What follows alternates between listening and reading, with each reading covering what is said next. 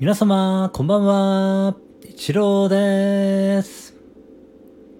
ありのままを愛するラジオにようこそいらっしゃいました。ありがとうございます。みんな違ってみんないい。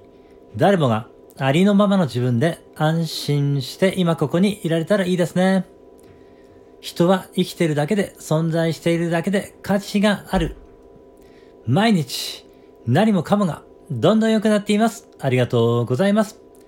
嬉しい、楽しい、幸せ。愛してる、大好き、ありがとう。ついてる。はい。今日もよろしくお願いします。今日はですね、思考は現実ではないというお話をさせていただこうかなと思いました。えー、ナポレオンヒルのですね、思考は現実化するという本はね、えー、有名で、えー、もしかしたら皆さん読まれたことがあるかなと思うんですけれども、えー、思考は現実ではないっていう本はなかったかな なかったかもしれないですけれども、えー、前にね、あの、楽天主義セラピーというのがありましてね、えー、リチャード・カールソンさんだったかな。えー、そんな本があったんですけれども、その本に書いてあることは、まあ思考は現実ではないということなんですけれども、えー、まあ思考をね、その自分が、えー、現実だと思ってしまうところに、えー、苦しみが生じるということがね、えー、あると思いますので、えー、まあ、思考と一体化してしまうというかね、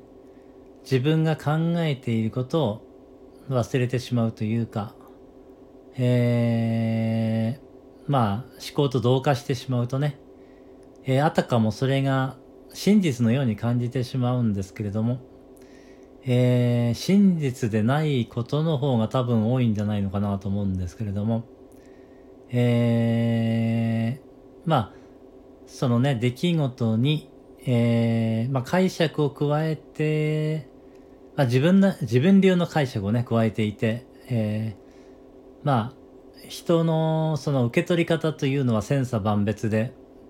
えー、人それぞれね、同じ出来事を見たとしても、えー、みんなね、違った取り方をしていますので、えー、まあ、そのね、受け取り方ですね、それによって思考は変わってきますので、えー、その人の、その人にとってはそれは、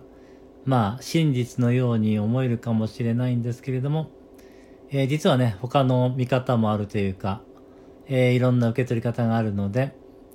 えー、まあ、起きた出来事というのはまあ、どんな時であってもニュートラルであってね、良くも悪くもないので、え、そこをしっかり見れると、それだけでも、まあ、苦しみからね、えー、解放されるというか、そういうことも、まあ、あり得るわけなんですね。ですからね、えー、普段自分が考えていることが、これは本当だろうか、とね、えー、自分にね、こう問いかけてみるのもいいかもしれません。まあ、あるいはね、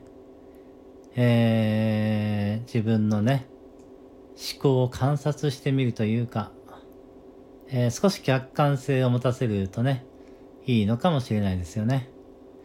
えー、そうですね。まあそんなことを感じましたので、お伝えさせていただきました。はい、今日もありがとうございました。おやすみなさい。